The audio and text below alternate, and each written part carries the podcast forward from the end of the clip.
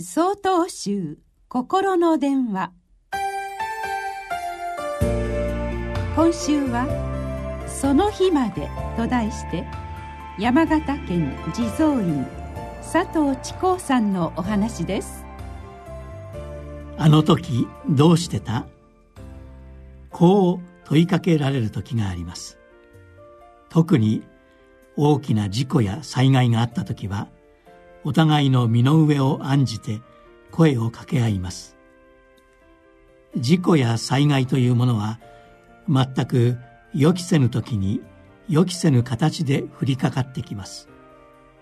避けられるものもあれば傍観するほかないもの当事者になるものと人によってさまざまな結果をもたらします。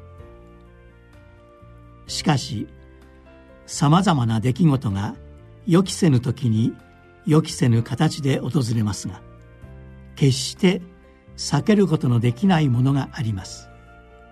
それは人生の終わりです。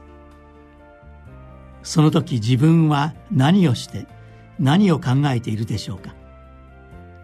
一番に思い浮かぶことは何でしょう。最後に話した人とはどんな言葉を交わしたでしょうか。いい加減にしてしまったことあるいは今度やればいいとやらなかったこと。もしそれが最後だと知っていたら後悔するような行動をとることはなかったでしょう。人は誰も自分にいつその日が訪れるのかを知ることはできません。しかし知ることはできなくとも準備をすることはできます。その準備とはいつその日が訪れてもよいように生きることです。どんな人も今日が最後だと思えば今よりもっと優しく穏やかに人に接することができるのではないでしょうか。どんなものももう手に取ることができないと思えば大切に扱うでしょう。やらなければならないということは先延ばしにせずにやり反対にやらなくても良いことに時間を使うことも自然となくなるでしょう。どんなことも人も物も一日一日全てが最後なのです。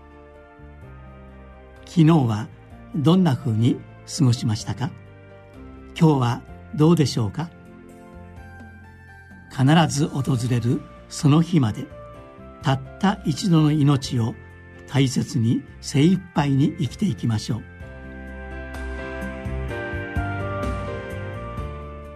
7月15日よりお話が変わります。